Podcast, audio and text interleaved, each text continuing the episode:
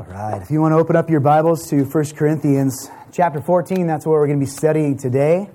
And if you don't have a Bible with you, we've got some we would love to share with you. So go ahead and raise your hand up, and we would love to bring that to your chair. We also have some note sheets there, if that'll be helpful to you, with pencils, so you can take some notes down, jot some ideas down that perhaps stand out to you in the course of the preaching today. So these gentlemen will be happy to supply your needs. I got to take my name tag off. I'm glad we started this up for a little while. We're a little bit torn on the name tags, because usually when you use a name tag, it's because you're around people you don't know, and we want to be the kind of church where people know each other. So we want people to know each other's names and not have to look at a name tag all the time. But as the Lord grows us and we've got a lot of new faces, this is going to be helpful to us to hopefully grab onto some of that information so that we can store it in our hearts and we won't be strangers to one another. So for a little bit, we're going to wear these name tags, and eventually, hopefully, we won't need them anymore. But the Lord is the one who's sovereign over our growth, as we're going to learn today. So as long as He's bringing new people here, we're going to rejoice in that and be thankful for these new people that we get to know and that we get to draw near to. So our text today in 1 Corinthians 14 is going to answer a few questions for us. The Apostle Paul is going to seek to answer the question, what were tongues supposed to be for? Why would God give the gift of tongues to people?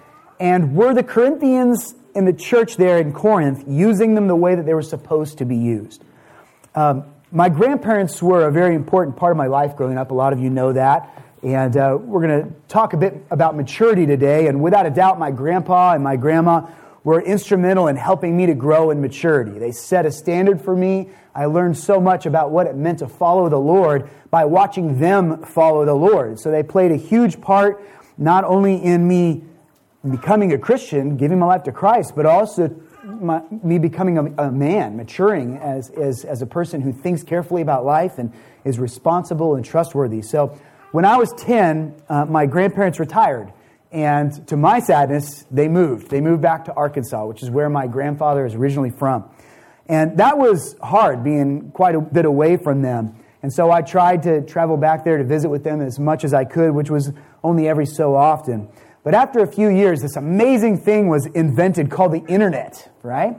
And the internet provided this brand new channel, different ways for me to stay connected with my grandparents. And so my aunt was a little bit ahead of the curve. She started to rally her brothers and sisters, all my grandma and grandpa's children, and said, we need to get them a computer. We got to get them on email. We got to do what we can to try to keep mom and dad connected to everybody wherever they're at in the country.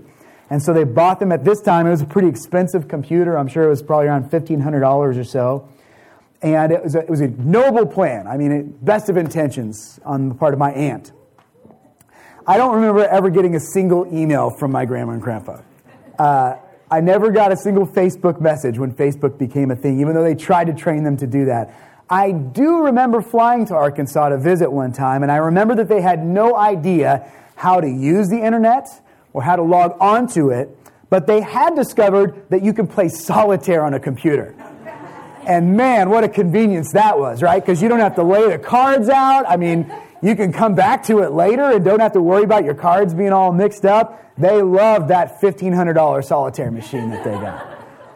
It was intended to be a machine to communicate and to keep people connected, but for them, it never became that for them.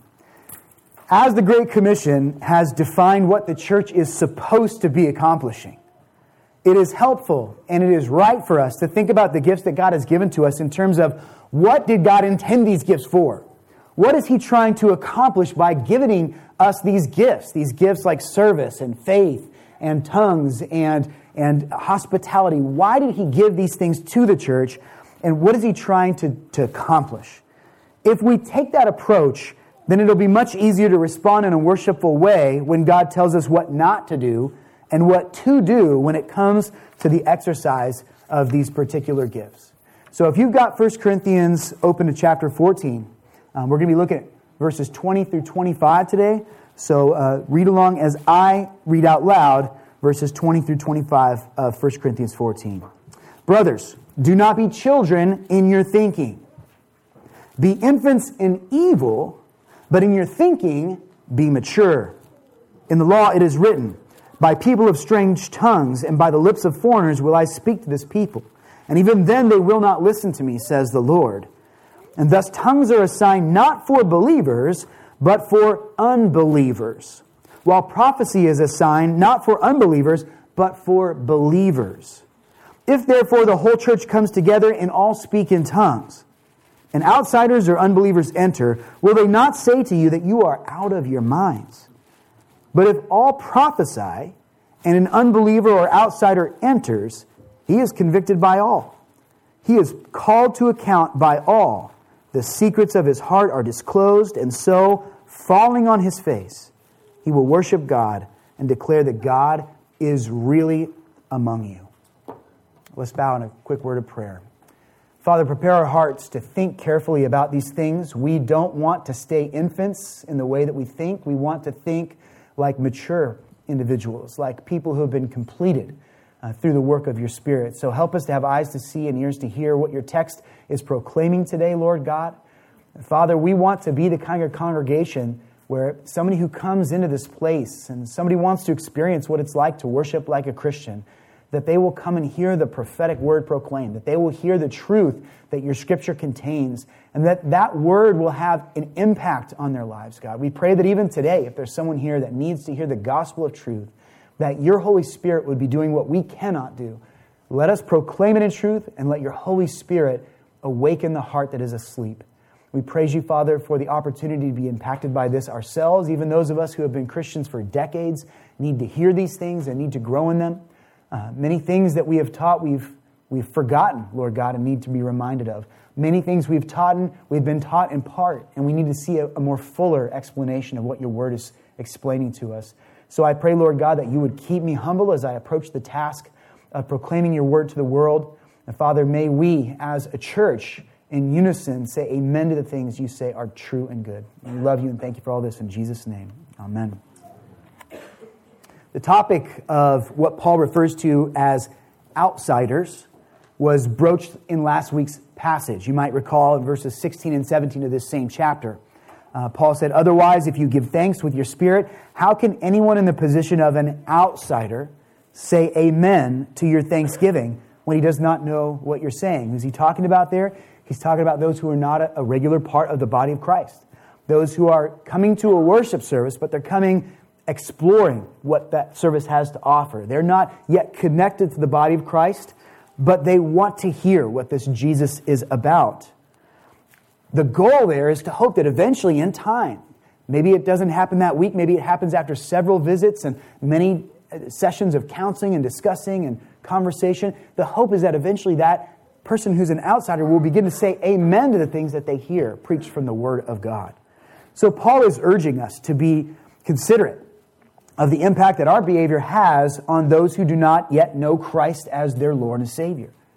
The Christian is not called to pull away and never interact with those who don't think like them, with those who don't believe what they believe. We don't have that luxury as God's church. And in the cancel culture that we live in today, that's becoming even more and more important because the church needs to stand out as different in that regard. We live in a culture right now where there is one line of thinking that is proclaimed from all the media outlets, that is propagated upon us by various sources. And if you don't think the way of the mainstream, if you don't have that liberal mindset, then you're often just silenced. People don't want to hear what you have to say. They're threatened by your alternate ideas, your ways of looking at the world, and so they just cut you out. But as Christians, we need to show the world what it means to truly be open-minded, which is to think clearly about every aspect of culture that we are involved in, and to let the Lord God and the things that He's revealed to us impact the way we think about those things. And so we need to be engaging our culture. We cannot afford to run away and shelter up. We've got to be discussing things with people that don't think like us. We've got to be interacting with them. We've got to be willing to pray for them and for their hearts that God would work in and through them. The church is a people on mission.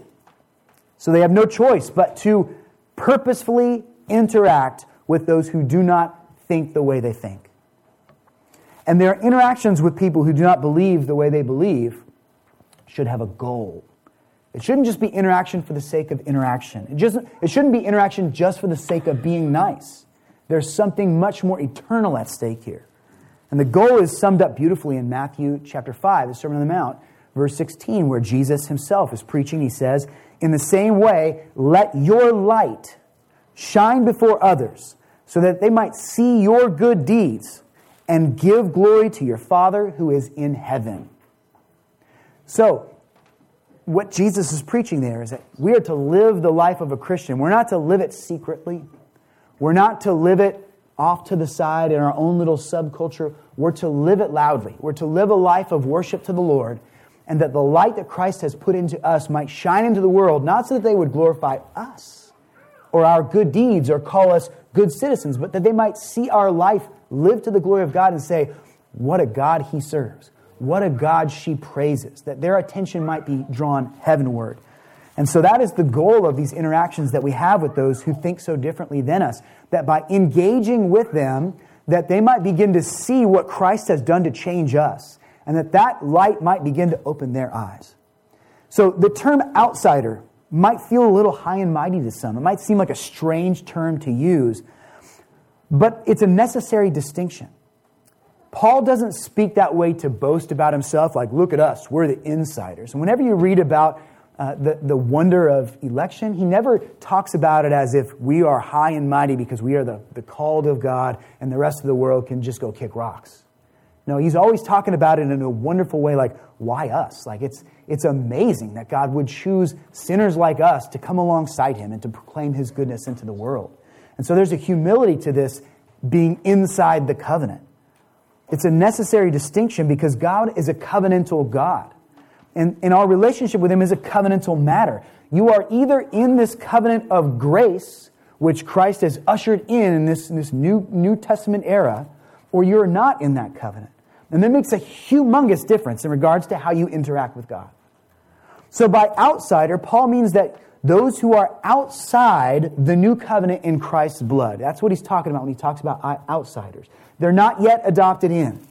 They are not yet heirs of the things of heaven. They are not yet committed mind, body, soul, and spirit to the Lord. They're not yet joined to this spiritual body that we call the church.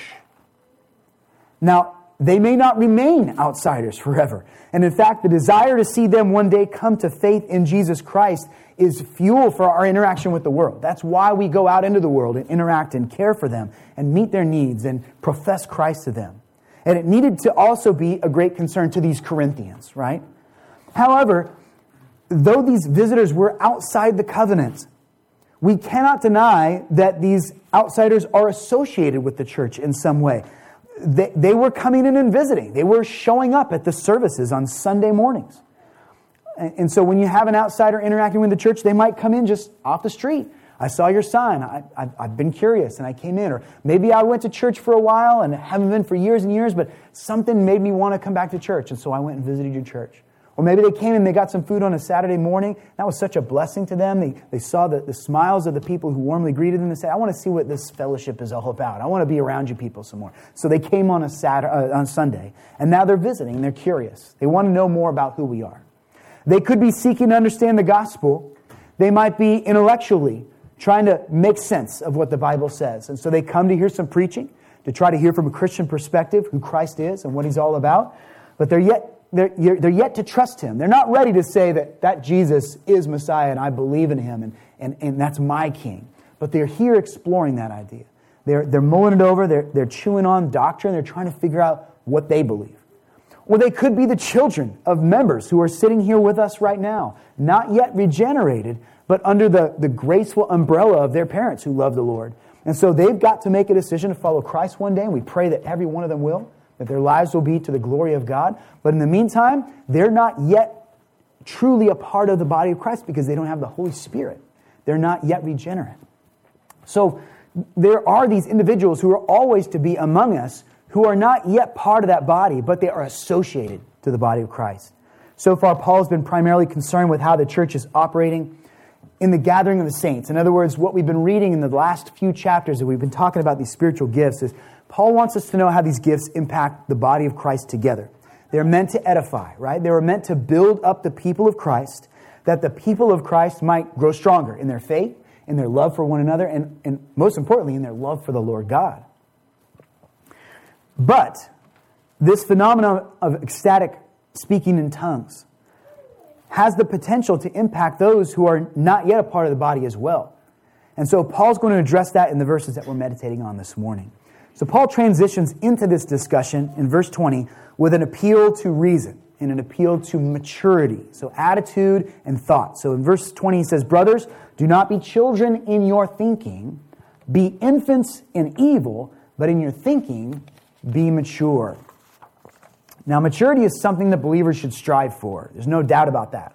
Paul has gone to great lengths to encourage the edification or the building up or the maturing of the body of the saints.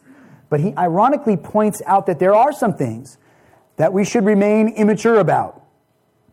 I think he grabs their attention with this play on words. Namely, we should be immature about evil practices that are so commonplace in the lost world. Be infants in evil. So think about it. There are certain qualities that children have that are commendable, that are worth imitating. Our Lord Jesus even told us that we are to have faith like a child, right? A child has faith. They don't have blind faith. They have faith based off of the love that they receive from the people around them. So my children believe what I have to say by and large because Mom and I love the kids. We care for them. And so they're going to respond to me a lot more positively and quickly than they might respond to a total stranger. They have faith. They don't have to understand everything that Mom and I say. They trust and they go on it because we have a relationship with them. And so we're called to have faith like a child, like that we're supposed to understand that God knows more than we do. And there are times when He beckons us to go forward and He doesn't bother to give us a full explanation. It's just, this is what the Lord says, so you need to do it. You're in my family. I'm your father. You're my child. So we're called to have faith like children. We're called to possess a relative degree of innocence like children have. Now, there is no such thing as an innocent human being. There was one. That was Jesus Christ, and He gave His life on the cross and rose again. But the rest of us are born with the curse of Adam. So no matter how little or big you are, the curse of sin is real in your life. But there's no doubt that when little children are running around here at church, they have not had the opportunity to sin as much as you have, most of you, right? So those little kids are relative to you. They are more innocent than you are. They're not exposed to sin. They have not let it become such an integrated, practical part of their life as most adults have. And so we are to have a relative degree of innocence. We're to have a type of naivety to sin. Not that we're oblivious to it, but that we don't want to know what it's like to go out and to get drunk. We don't want to know what it's like to go out and to engage in immoral revelries. We don't want to do those kinds of things. We don't want to know what it's like to deceive and to con. We want to be honest. We want to be experienced in the things of righteousness, and we want to be infants when it comes to wickedness. Children have a greater capacity to be led as well. And as Christians, that's a vital part of what it means to have a heart for Christ, a willingness for God to lead us forward. Now, there's a subtle reason, I think, that Paul chooses to use this illustration, to call believers to be kind of like infants in a way. I think this is engaging with the whole idea of speaking in tongues. This passage of Scripture couldn't come at a more practical time for Missy and myself, because one member of the Neves family has really been struggling with speaking in tongues lately, and that is Rosie Neves, because she often just talks and talks and talks, but very few words that come out of her mouth are anything close to something we can understand, right? She, I think, knows what's going on in her head. She knows what she's trying to communicate, but to us, we're like, where's an interpreter, right? We're trying to be biblical about this. What is this little girl trying to say? And sometimes it's a little brother who comes along and says, no, Dad, what she really needs is another cracker, right? That's what she's asking for. And so there's a certain amount of discernment we're trying to gain with her. Little kids, especially little kids, they often just speak to hear their own voice. And those words often don't mean much of anything at all.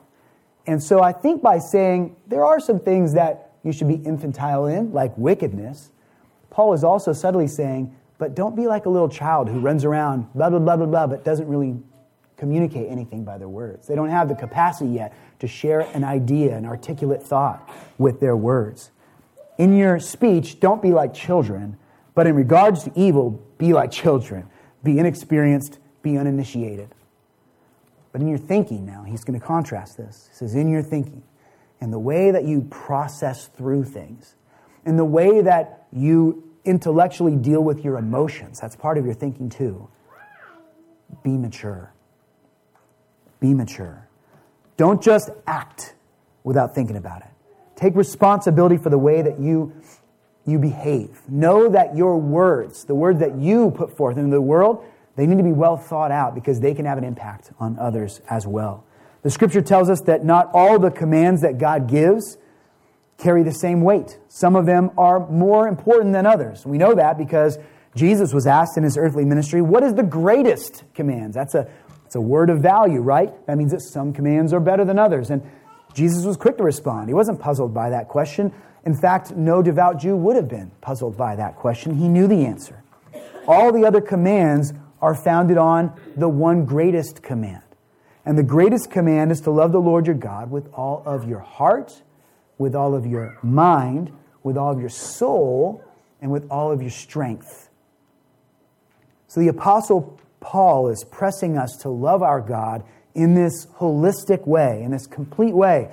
Not to have a faith that is emotionally driven, that is strictly practical, which is only about ethics and do this and don't do that. He doesn't want us to have a faith that is nothing more than a means to get blessings from Him. No, our faith is an exercise primarily and holistically in loving God.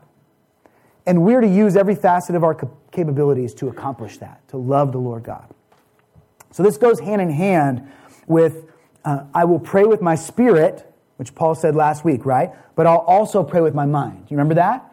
How he said some of these Corinthians, they claimed to be praying in the spirit, and they were saying all these things, but nobody could understand, and it was disrupting the worship services. And he says, I'm going to pray in my spirit, but I'm also going to pray with my mind. I'm going to pray in a way that I can think through these things and understand what is being brought up in my mind and my heart. He says, I will sing with my spirit, but I'll also sing with my mind.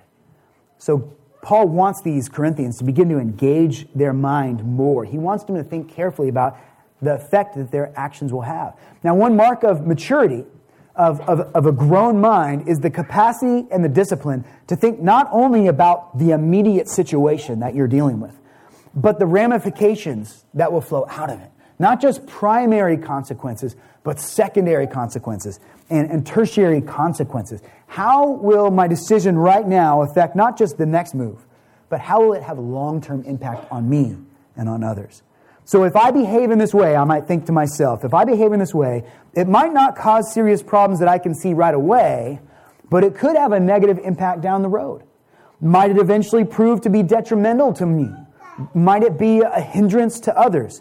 It might not hurt me in ways that are immediately apparent, but how might it affect the people that are near to me? Those who are weak in the faith, those who are being exposed to the gospel for the first time, but don't yet have a saving faith in Christ. See, that's a mature way of thinking about our actions and our decisions. Not only what will this do right here in this moment, but how is this going to ripple effect and impact the others around me and the people that I've been called to love? Those are questions that a mature mind thinks about. To move the argument forward, Paul draws our attention to an Old Testament passage. In Isaiah 28, verses 11 through 13, a couple weeks ago, we considered the implications of these prophecies. We're not going to go into it in too depth here. Just to quickly recap, God gave the law, He gave the truth to the Jews, His chosen people. He proclaimed, this is how you're to live in covenant with me. And if you do it, there will be blessings that come with it. If you don't live according to these laws, if you ignore these things and don't treat me like God, then here are the things that are going to fall out from that. Here are the ramifications, the consequences. And so He gave that law to this specific people, Israel, and yet they would have listened to it. They rejected the word of the prophets. They treated the Scripture as if it was a little thing, like they didn't really need it in their lives. And because they ignored the word of God, again and again, great hurt came upon the nation of Israel. So Isaiah comes and he prophesies that there would be a day when the word of God would be spoken. Since these Hebrews were listening to the word of God spoken in Hebrew, but they were ignoring it, there would be a day coming when the word of God, the prophetic utterance of the Lord, would go out into the world in a language that was not Hebrew, in languages that were completely foreign to these, the chosen people of God. And that would hurt the heart of the Israelites. It would sting them. God would use that to help them to see how wicked they had been in turning away from the word of the Lord. And for some, it would cause them to go back to it. It would cause them to have a remorseful repentance. And they would once again embrace the Scriptures. They would dive back into the law and see how Christ the Messiah was the fulfillment of that law. The gospel would be preached widely. The Holy Spirit would save many through that gospel, not just genetic Israel, but true Israel, those who would spiritually connect themselves to this history of salvation and redemption. And they would find that the DNA of a true believer is not in the blood, it's in the faith. It's in the heart of those who call upon the name of the Savior that God has sent. So Isaiah 28:11-13 says, "For by people of strange lips and with a foreign tongue, the Lord will speak to this people." So when he says this people, he means to stubborn Israel, to Israel who's not been paying attention at all. So he's going to speak to them, but it won't be in Hebrew. It'll be through the languages of foreigners who they thought could not be loved by God. Verse 12, "To whom he has said, this is rest. Give rest to the weary, and this is repose. And yet they," again speaking of stubborn Israel, "they would not hear." And this prophecy played out in Jesus' day. Before his eyes, and before the eyes of the early church, the Scripture is proclaimed. John the Baptist preaches it and proclaims it. Jesus Christ himself preaches it and proclaims it. And by and large, much of Israel said, "Nope, don't believe it. I don't think this is really the Messiah. We're just going to keep going about our lives and doing our thing and being our religious selves." But they did not hear the fulfillment of prophecy in the preaching of John the Baptist and Jesus, and then later through the apostles. At Pentecost, God allowed the languages of foreigners to be spoken by his apostles so that the message of messianic hope might go forth. And many Jews who were in Jerusalem at that time witnessed that proclamation. Some of them, like I said before, were convicted of heart, and they said, "Whoa, this is Isaiah 28 coming to pass." They were pricked to the heart. They turned from their sin, and thousands were added to the church in those early days. But even more than that were not added to the church. Even more than that heard that prophetic utterance. They heard the speaking in tongues, and they said, "These guys have got to be drunk. It's not even the ninth hour of the day, and they're acting like crazy people around here." They would not believe. So the Pentecostal expression of tongues was not for national Israel, those who were under the covenantal boundaries of Abraham, the Abrahamic covenant, the Davidic covenant, the Mosaic law. It was for those who needed to hear the gospel in their native tongue and did not speak Hebrew. The Holy Spirit enabled those initially Jewish apostles to speak in their languages so that the gospel could go out into the world. That's why verse 22 of our passage today in Romans or 1 Corinthians 14 says, "Thus tongues are a sign not for believers, but for unbelievers, while prophecy is a sign not for unbelievers, but for believers." So verse 22 is in direct opposition to the beliefs of the Corinthians concerning the ecstatic tongue usage that they had going on in Corinth. They thought the gift of tongues were a sign for believers. How?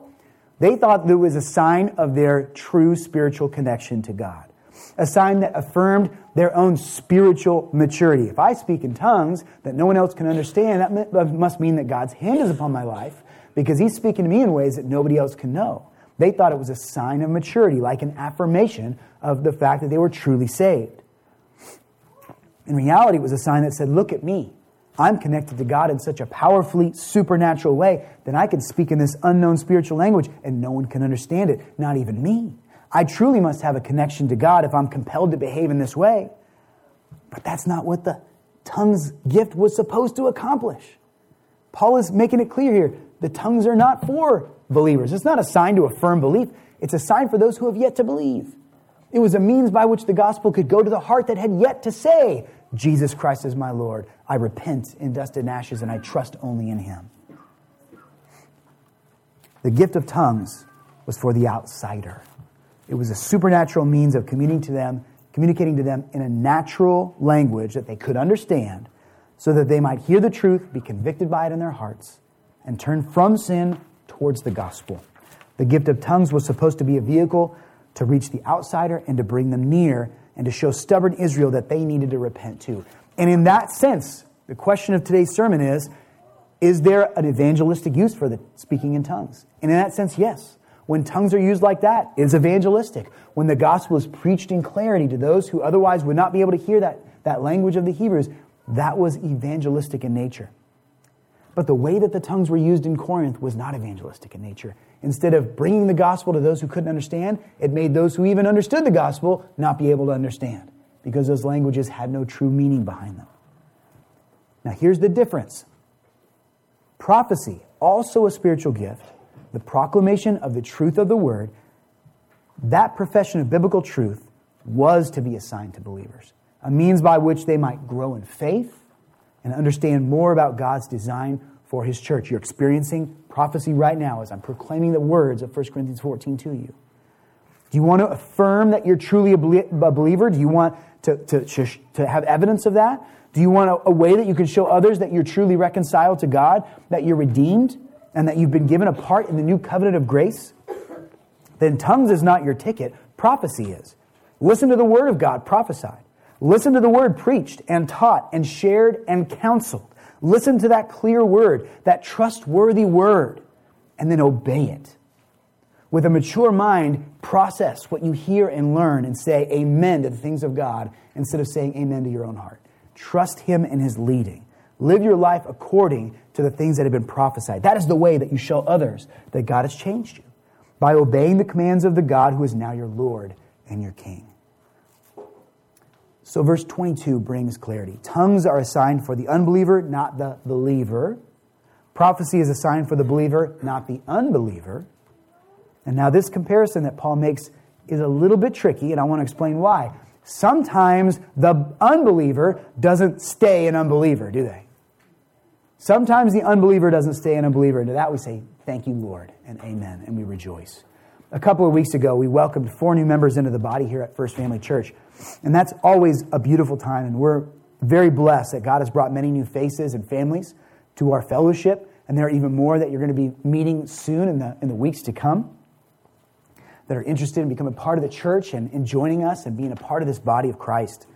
Now, as part of becoming members of this church, each individual who joins agrees to a 4-part church membership covenant. And that's a covenant that's really just derived from Scripture. It's the new member saying, I want to biblically be a part of this church, and we want this church to biblically help us to grow and to be edified. So those 4 points are pretty simple and straightforward. This morning, I want to look at the second of those 4 commitments a little bit more in depth, because it has to do with what we're learning this morning as we speak about evangelism and what part tongues may or may not play in that. The second of the 4 commitments is, I will share the responsibility of my church. And what is the responsibility of the church? There are many, but right at the top of the list is obedience and faithfulness to the Great Commission that Jesus gave to the church just before He ascended and took His place at the right hand of the Father. And so that's found in Matthew 28, 18 through 20. I'll put the verse on the screen, but most of you know it by heart by now. And Jesus came and said to them, all authority on heaven and on earth has been given to me. Go therefore and make disciples of all the nations, baptizing them in the name of the Father and the Son and the Holy Spirit, teaching them to observe all that I have commanded you. And behold, I am with you always to the end of the age. That's what we call the Great Commission. And it is a crucial and important directive that Jesus gives to His church as He leaves the apostles to continue the work that He trained them to do. The conversion and development of souls is to be of prime concern for God's church in the New Covenant. And members of First Family Church embrace that. We respond to that commission with obedience. The rest of that second commitment outlines how we do that. So we are to share in the responsibility of our church through praying. We pray for its numerical growth, and that's in your notes there. That's from 1 Timothy 2, verses 1 through 4. First of all, then, I urge that supplications, prayers, intercessions, and thanksgiving be made for all people. This is good, and it is pleasing in the sight of God our Savior, who desires all people to be saved and come to the knowledge of the truth. And so where does evangelism begin?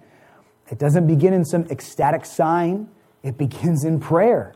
It begins with us getting on our knees and approaching the Lord God with a humble heart and asking that He would continue to save others as He has saved us. We pray that God would grow this church, that He would bring people here that might hear the gospel and respond to it in grace. Now, are the leaders of First Family Church expecting this church to be a megachurch one day? Do we want to grow to thousands? No. That's not really the aim of our prayers. Our prayers is to simply see the will of God unfold how He has designed it to unfold. There are reasons why I don't think it's ideal for a church to be that large, because to be familial, to have this body connection to one another, I I think you can get so big that you don't even know who each other are, that you don't even have an understanding of the people that you worship alongside. So how do you pray for their needs? How do you meet their needs? How do you understand how God is using them to bless you and how God is using you to bless them? So as a church, our goal is not to be 1,000 members or 5,000 members. Our goal is to see God's will done. If the Lord is to grow us, then we have plans for that. Do we want to stay exactly this size forever? No, that would be selfish for us to say, Lord, we got enough. We're good. It's all we can handle. Okay, send some believers to other churches. It's not the prayer that we pray either. We want God to send people to us to hear this gospel that they might respond to it in faith, hopefully, prayerfully. And if this church were to grow to a point where we were too big to really handle the proper shepherding of the people, then at that point we would prayerfully begin to make plans to plant another church that's within the geographical scope of where our people live so that we could have two churches doing the same things, but we could be ministering to people in a size that facilitates proper care and concern for the body of Christ. So we pray for this numerical growth. And if the Lord grows us to a size we feel is reasonable, we have plans. We know what we're going to do if that were to happen. But there's more than just prayer that goes into evangelism. We also share in the responsibilities of our church, particularly in this Great Commission, by inviting those who are unchurched to attend church with us, to be a part of these ministries. Luke 19:10 says, "For the Son of Man came to seek and save the lost." Notice the active tense there. He came to seek and save the lost. And the church is to be seeking and saving the lost as the will of the Lord unfolds in their lives. That doesn't mean we just sit here and we worship the Lord God. And if anybody wants to come, they can, but we're not really actively pursuing anyone. No, we should be looking and praying and thinking about people in our lives that God has put in our path, that we might be able to engage with them, that we might be able to pursue them for the truth. We don't build the church to be a sideshow attraction that's going to lure people in with fancy presentations and impressive resources and ministries. We don't wait for people to approach us. We approach them in love. We invite them to come and be a part of what God is doing here. Third way that members share in the responsibility of the church is through welcoming those who do visit our services. Romans 15:7, "Therefore welcome one another as Christ has welcomed you for the glory of God." And this is important, especially in smaller churches, because with a smaller church, there is this inherent tendency to get so comfortable with the group you have that anybody coming in from the outside almost has to get over an impenetrable wall before they feel loved by anybody in that church. Sure, there's lots of smiles along that impenetrable wall on the outside. "Hey, we're so glad that you're here. Now go sit with the other new people." Well, I talk to the people I know and I love, right? That's how small churches can sometimes feel. The size of the church doesn't remedy all the problems that churches can have. So as a church, if you're a member of this church, you are committed to not just come here on a Sunday and hang with the 10 people you love the most. That's not good church membership. If you've committed to be a part of this church, then you are here because you want this church to feel like a family. And the way it feels like a family is by you getting up and going over to somebody who might be sitting by themselves. And you sit next to them, and you join them where they're at, and you get to know them. It means that you invite them over to your house, that we go beyond just saying, "Hey, this is great to see you and talk to you for 2.5 minutes every Sunday morning, that's great." No, I want you to come have some food with me. I want you to come, and your kid's going to play with my kids. Let's get to know each other a little bit so we'll know how to pray for each other better so that we might be able to share what God is going on in our lives. This kind of interaction, this kind of welcoming is crucial to the church becoming what it's supposed to be, which is a true body where we're connected to one another, we serve one another, and we experience this oneness and this filling of the Spirit together as His people. So learn people's names. It's part of the reason we're not going to have these name tags forever. We want you to learn each other's names. We want you to get to know each other's struggles and victories. We want you to miss each other. If somebody doesn't come for a couple weeks, we want people thinking, "Wow, I haven't seen so-and-so. I need to reach out to that person and make sure they're okay. I want to make sure that there's not something they need from me right now." So these are steps that we take to make the body of Christ become what it's supposed to be.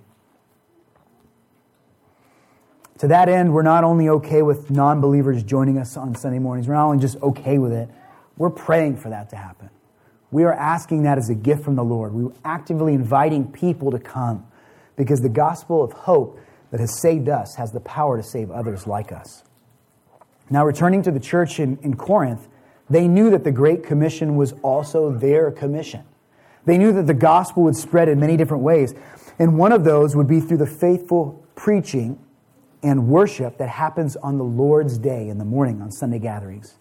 But how was the behavior of the saints either helping or hurting the testimony of the gospel of those who came to be a part of those Sunday morning services? Paul shows us that. Because of the ways that they were abusing the gift of tongues, they were seriously hindering the testimony of the gospel in their church. It says in verse 23, we're back again in 1 Corinthians 14, our primary passage this morning. It says, "If therefore the whole church comes together and all speak in tongues, and outsiders and unbelievers enter, will they not say that you're out of your minds?"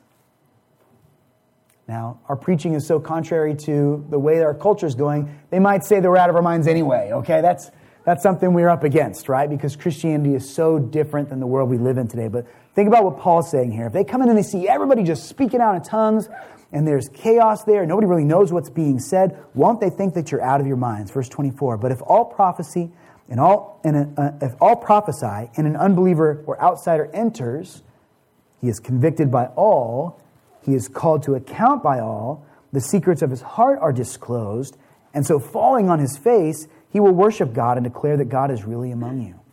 So this is Paul establishing why prophecy takes priority over speaking in tongues, because of the effect that it can have on somebody who comes into the congregation for the first time or second time or third time and sees what the people are doing and recognizes that the Word of God is being preached here, and then the Word of God has the impact on the heart. Were the tongues being spoken in the congregation in Corinth being utilized as a sign to believers, as verse 27 says here they should be? No, they weren't.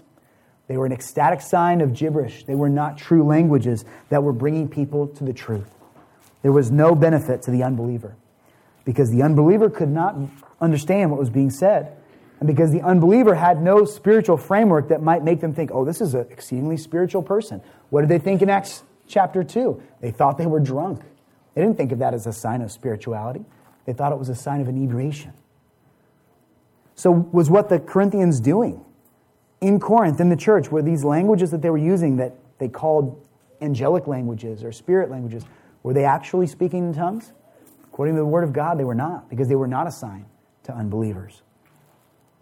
And it looked to the outsider like childishness. Remember, we're supposed to be called to be infantile in sin, not in the way that we speak. But these tongues sounded like childishness to them. It was chaos. And I've seen this firsthand. When I was involved with college ministry, when I was going to Cal Poly in San Luis Obispo, we had a huge Campus Crusade for Christ group there. It was very dedicated to reaching people on campus for Christ. It was a really good place for me to grow. Now, several of those students that were involved with Campus Crusade for Christ were going to a charismatic church called the Vineyard. And they were always encouraging us, hey, you should come to our evening service. It's called The Burn. You wouldn't believe how passionate people are for the Lord there. And so we went and we visited the Burn service one night. And we came in and the music was going. I think we were like 4 or 5 minutes late. And before 10 minutes were up, people were falling on their faces in the middle of the aisles and shaking. They were speaking out in tongues that no one could understand. There wasn't an interpreter anywhere, but there were all these ecstatic expressions which they, I think, in their hearts believed were spiritual. But for me on the outside, as a believer in Christ, a dedicated follower of Christ, made me feel extremely uncomfortable. I didn't know what to think of these languages, and they weren't being explained. It felt like a performance. And I remember what I didn't have my mind on that night was the Scripture or the Savior that I had come to worship. What I constantly had my mind on was the next person who fell over on me that I had to catch to keep from falling to the ground, and the loud stuff that was coming from behind me that I couldn't understand and I couldn't hear the preaching over. That's what I was focused on, was this interference that kept me from hearing the prophesying of the true word, the true preaching of Christ. But more than the negative impression that it could leave, tongues would fail to leave the positive impression that the gospel spoken in clarity and power could have had on those visitors. If the whole congregation was to prophesy, if an outsider were to come and hear prophecy from everybody in the church. Now, this doesn't mean that they're all preaching a sermon on their own at the same time in confusion. We're going to read a little bit later that that's off limits in the church of God, that we cannot be a people of confusion, that we have to do things orderly. But if the whole of the congregation was focused on the prophecy of the gospel, of the sharing of the testimony of truth as it had impacted their lives, on the sharing of Scripture with other people, then what kind of an impact could that make? We see here that it doesn't say if the preacher prophesies, does it? It says if all prophesy. Now that's an interesting distinction. The gospel should not only be on the preacher's lips at your church. Think about that for a second, friends. The gospel should be on your lips. You should be affirming what is preached. You should be sharing what God has given to you in the Word that week. You should be quick and eager to talk to each other about the ways that you're growing or the ways that you're failing to grow and that you need to grow. You should be willing to come alongside each other and encourage and counsel and to point each other continually to Christ. That's something we all do together if the whole congregation is to prophesy. It doesn't mean that it's just one big swell of noise, but it means that consistently, when a visitor comes in, I hope that the greeter they talk to is point him to Jesus. I hope that the person that they get to know, oh, I knew you from before. We used to work out at the same gym. But eventually that conversation comes to Christ. How long have you been thinking about Christ? What brought you here today? Do you have a background in the church? Were you going to a church before you came to this one? These are all things that help us to learn more about each other's spiritual condition. And it helps us to have an open door to prophesy the truth to one another. So we see that prophecy is not just for the pastor. The Great Commission is not just for your elders here at church. It is for the church. And so when people enter here for the first time and they get to know you, are they hearing, hi, it's good to meet you. Wow, this weather is crazy, right? I hope you have a great time. And you sit down. Or are they just hearing about sports or whatever entertainment caught your eye this weekend? Are they just hearing about politics and your stance on political things? Or are you going to bring those conversations to what really matters, to Christ?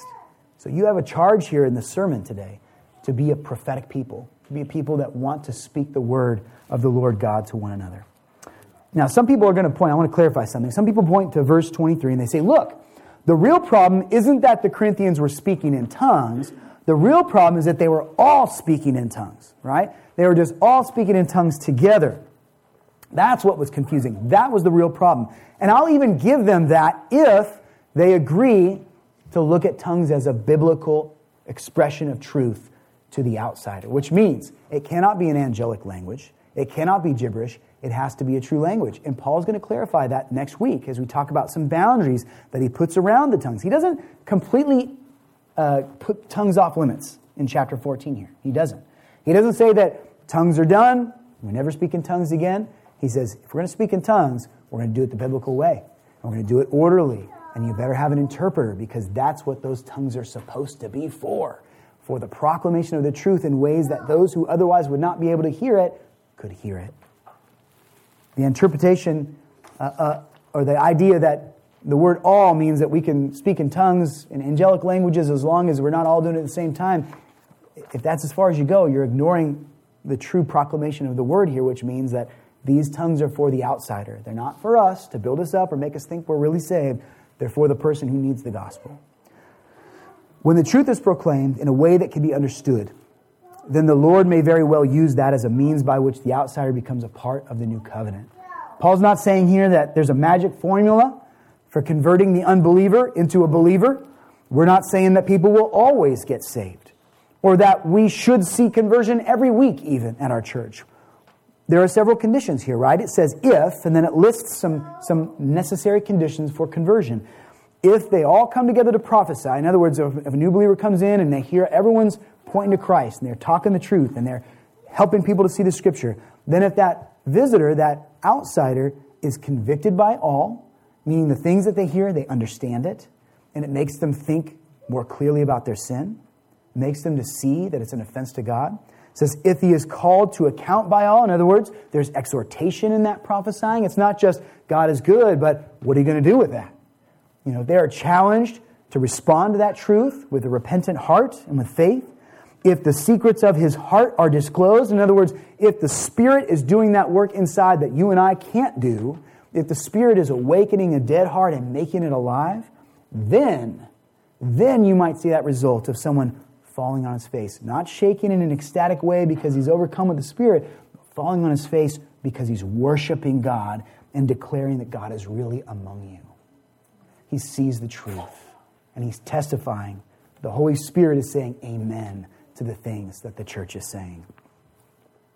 And here's why I mentioned earlier that this is a tricky kind of distinction, that tongues are for unbelievers and prophecy is for believers.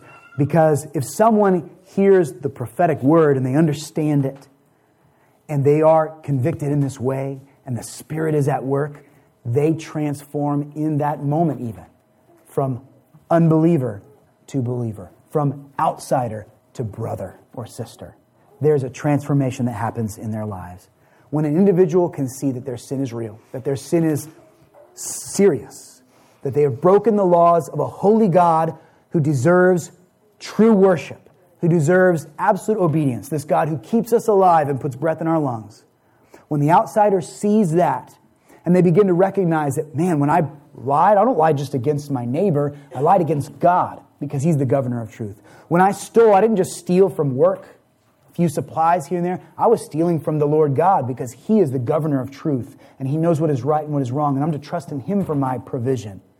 When I was immoral in the way that I thought, when I was hateful towards my neighbor, I wasn't just hurting people, I was offending God. When that heart begins to feel the weight of offending the living God, and they begin to see, this is more than I can overcome. I don't know that there's anything good that I can do that can erase what I've done wrong. I don't think if any of my good works could ever cancel this out. When that reality begins to sink in, and they begin to feel that desperation that the judgment of God is upon me unless I change, unless I repent, unless God himself save me, I'm doomed. And when that individual hears the sweet words of the gospel, that Christ as a gift will save you, as a gift will take you just as you are and turn you into something totally different. The Holy Spirit working in that person's heart can make them come to spiritual life for the very first time. And they transform. They are no longer outside the covenant. They have come into it. They are in Christ now. They might not know everything. They might be confused about a lot, but they know that they're a sinner. They know that Christ is the Son of God come to earth to fulfill the law and to keep it perfectly and to die in the place of sinners like us. And they can confess with their mouth that God raised Jesus from the dead. That's what they need to know to be saved. God will continue that process going forward. He'll bring greater clarity. He will use that prophecy to edify them, to mature them. They will become less and less like a spiritual infant and more like a mature man or woman of Christ. The longer they walk in the truth and stay connected to the church, the body of Christ, and God uses that to raise them up and to grow them. So we might not see that every week in somebody who comes to hear the gospel from us, but we must expect to see that, church. When we preach the truth and live according to it, we should expect that from time to time God is going to bring that kind of revolutionary, radical salvation to the life of one who is coming to see who this Jesus is all about. And when that happens, we need to be ready for it. We need to be ready to encourage that individual, to challenge them and to warn them, because life gets hard when you trust in Christ. When you put your hope in Jesus Christ, then all the things that are against Christ in your life are going to suddenly turn and look at you like an enemy. So we got to prepare people for that. We got to encourage them in the truth. We got to help them to understand that this doesn't mean you're totally sinless right now. You're still going to sin from time to time. You're going to fall into struggles, but it means that you are justified. God sees you with the righteousness of Christ because you're trusting in the work that he did. So we must be ready for these things, friend, because prophecy is a sign to believers, not to unbelievers. But prophecy, when it is understood and the Spirit is working, is also the means by which the unbeliever may become a believer. In closing, I want to address one final consideration. What should the true aim of Sunday morning services be? Because I think there's a real big theme that Paul's going to be resting on, especially next week as we get into the regulative principle of worship here. What is the Sunday morning worship supposed to be about? We've seen today that the Great Commission is foundational to all that the church does. But does that mean that Sunday morning and the gathering of the saints for worship on the Lord's Day is to be a time primarily for evangelism of the lost? Now, this is a Southern Baptist church, and some of you who grew up in the Southern Baptist tradition might heartily say, yes, that's what it's supposed to be about. But let's think about this biblically for a minute and not just in our tradition. Modern evangelical Christianity has widely embraced this idea that Sunday morning is about bringing in visitors and seeing them saved. And the thought process is that if the Great Commission is at the heart of all we do, then the aim of the church is to grow and to do whatever it takes to see that happen. But when this approach is embraced, this idea that Sunday morning needs to be focused on and tailored to the non-believer who comes in to seek after Christ, things inevitably change, not for the better, but for the worse. Let me explain why. If our whole goal here is to accommodate the non-believer on a Sunday morning, that's going to drastically affect the preaching, isn't it? The preaching becomes geared towards those who have almost no knowledge of Scripture. That means we don't use spiritual language here. We don't use words of a technical nature that carry weight and history to them, because those newcomers probably don't know what those words mean. They don't know what justification means. They might even know what repentance means, right? So if we gear everything here to the non-believer, then it's going to make us dumb down our language quite a bit. We're not going to be able to be accurate about things. That means that you can't draw too heavily on the history of God's interaction with His people, because those folks don't yet know the history of the covenant probably. Or if they do, they're real confused. It's vague to them. Sometimes that means that you have to practically abandon the Old Testament for the sake of simplicity. The preaching that resonates with non-spiritual people the most is preaching that talks about practical application. So the preaching is going to end up dealing much more with what you do than it's going to end up being focused on the holiness and the uniqueness of God Himself.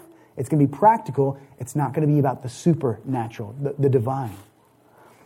When you focus your Sunday morning on the lost person, then special care is taken to not let church become something that would make the outsider feel uncomfortable or maybe experience too much conviction. Otherwise, they might not come back, right? Otherwise, they might get the impression that the church is trying to manipulate them or control them. And that inevitably means that a greater emphasis is placed on the blessings of belief, the good things that come from believing in God, than on the critical reasons that we have to repent and to trust in Jesus Christ. Continue to think about this. Communion on a Sunday morning doesn't make sense if the whole aim of church on Sunday morning is to cater to the unbeliever. It doesn't make sense for us to bring these holy elements out that they can't participate in and tell them, look, this is a big symbol, but you can't have any of this yet. You can't be a part of this table because you're not yet inside of the covenant. So then communion gets pushed off of Sunday. When Sunday mornings focus more on evangelism, more on reaching the outsider, then the music begins to take on the nature and the tenor of the most popular music that is embraced by the culture in that era. And then you got problems, because what happens when the culture changes and the church gets used to that pop? And then the next pop doesn't look like the old pop. And then people want to hang on to the cultural aspect of things. Who are you really trying to reach? Then your target audience gets narrower and narrower. You see all these complications that come when your Sunday morning is primarily evangelistic in nature. One more thing. The whole come-as-you-are mentality, which has a good side to it, it can take a bit of the importance out of the worship of God. If we're all just come in your flip-flops, you can roll in your PJs, no big deal. That's good to welcome people in, and we shouldn't be judging people on what they wear. But when you treat the service of God with such casual attitudes, you tend to treat God with casual attitudes too. I think we should begin to grow towards wanting to honor God with our best, so that, you go to a wedding, you get dressed up really nicely, right? You wouldn't dream of wearing your PJs to a wedding because you want to honor the people that are there. And how much more are we to honor the Lord God? It's not to say that we all have to have a tie and a jacket on, or that a lady's got to wear a real formal dress. But when we make church real casual so anyone can come and it's just, don't worry about it, we're all just going to dress in T-shirts, then that holiness of drawing near to the Lord God, it loses some of its impact on us. So think about this, friends. Is the aim of the Great Commission truly the salvation of the lost? Or is the true core of the Great Commission the exaltation of God through the salvation of the lost? Amen. What are we really trying to accomplish on a Sunday morning? It's more than just bringing more people in here and growing a church. It's the glory of God. And we should not be satisfied with our church until we are glorifying God, until He is the pinnacle of what we do here, until He's the focus, until He gets our attention and our praise and our adoration pours forth to Him. Now, there are practical things that flow out of that. If you want to glorify God, obey His commands and conform your life to His Scripture. But don't think that church should ever just be about practical, do this and don't do that. If you're just here for a little advice on life, you're missing the point. God is bigger than that. Praise God for His greatness and His goodness. And so Sunday morning must ever be His, not ours, not the lost's. It is His. And I tell you this, if you preach the truth and you worship God sincerely from the heart, you bring a non-believer in here, and if the Spirit is working, they're not going to be like, no, this isn't my style of music, and they're going to walk out. If the Spirit is working, they're going to stop, and they're going to pause, and they're going to think, this is different. This is different than the lostness I have been drudging through my whole life. This is different than the whole world catering to my needs in a consumeristic way. This is a people who have become humble. And their focus isn't on themselves. It's on Jesus Christ. And they might not get it at first, but they're going to know they walked into a holy moment. They're going to know they're there for something bigger than man. And we pray that they'll keep coming back. And maybe that conviction's too hard for them, and they walk out and they don't come back. But they'll have heard that gospel. And maybe somebody else preaches it to them after they've gone through some more life experiences and God has woken them up to more of their depravity. And maybe at that point, they'll remember what they saw here. And they'll remember the reality of true worship of the living God. And you pray that God will use that moment to change that individual's life. But if they come in here and all they get is, whatever you want, we're going to give it to you, then you have become Walmart. You have not become the church. And maybe not even Walmart anymore. You become Amazon. We'll even bring it to your doorstep. You don't have to leave your couch. We'll just pump it out into the airwaves, right? This is church. We don't come here for us. We come here for Christ. And if He's glorified, then you experience the joy of the Lord. Pray with me. God, we thank You for Your truth, and we ask that as we order our lives and hearts around it, that we would not be so brash and arrogant as to think that we can come and make some sort of a deal with You, Lord God, that as long as You make Christianity something that we like and that fits our sensibilities and matches our desires, that we'll say yes to You. That is not church, Lord. You meet us where we are at. We are depraved people. We are sinners. We're broken and we're powerless to overcome our condition. But You enter into that. When You sent Your Son, Jesus Christ, He was born into that mess because You knew that was how You would redeem Your people. And so I pray, Lord God, that as we come together here, we don't come to try to twist Your arm and to make You into something that would be more in line with what we think You should be, but rather we would come with reverent hearts, struck with awe and wonder, wanting to know more about who You are and what You have to show us, Lord God. So I pray, Father, that as this prophetic word is preached and as we receive it, that the Spirit would be working in us to think carefully about what we do on Sunday mornings, not just the mornings, God, on the whole day as we worship You, in the evenings as we go home and talk about these things with our kids, as we profess them to our neighbors, Lord God. Let us be after Your heart, God, a people after Your heart. We thank You for Christ and for the joy that we have in Him. May He be exalted and glorified in all that we do. We pray this in Jesus' name. Amen.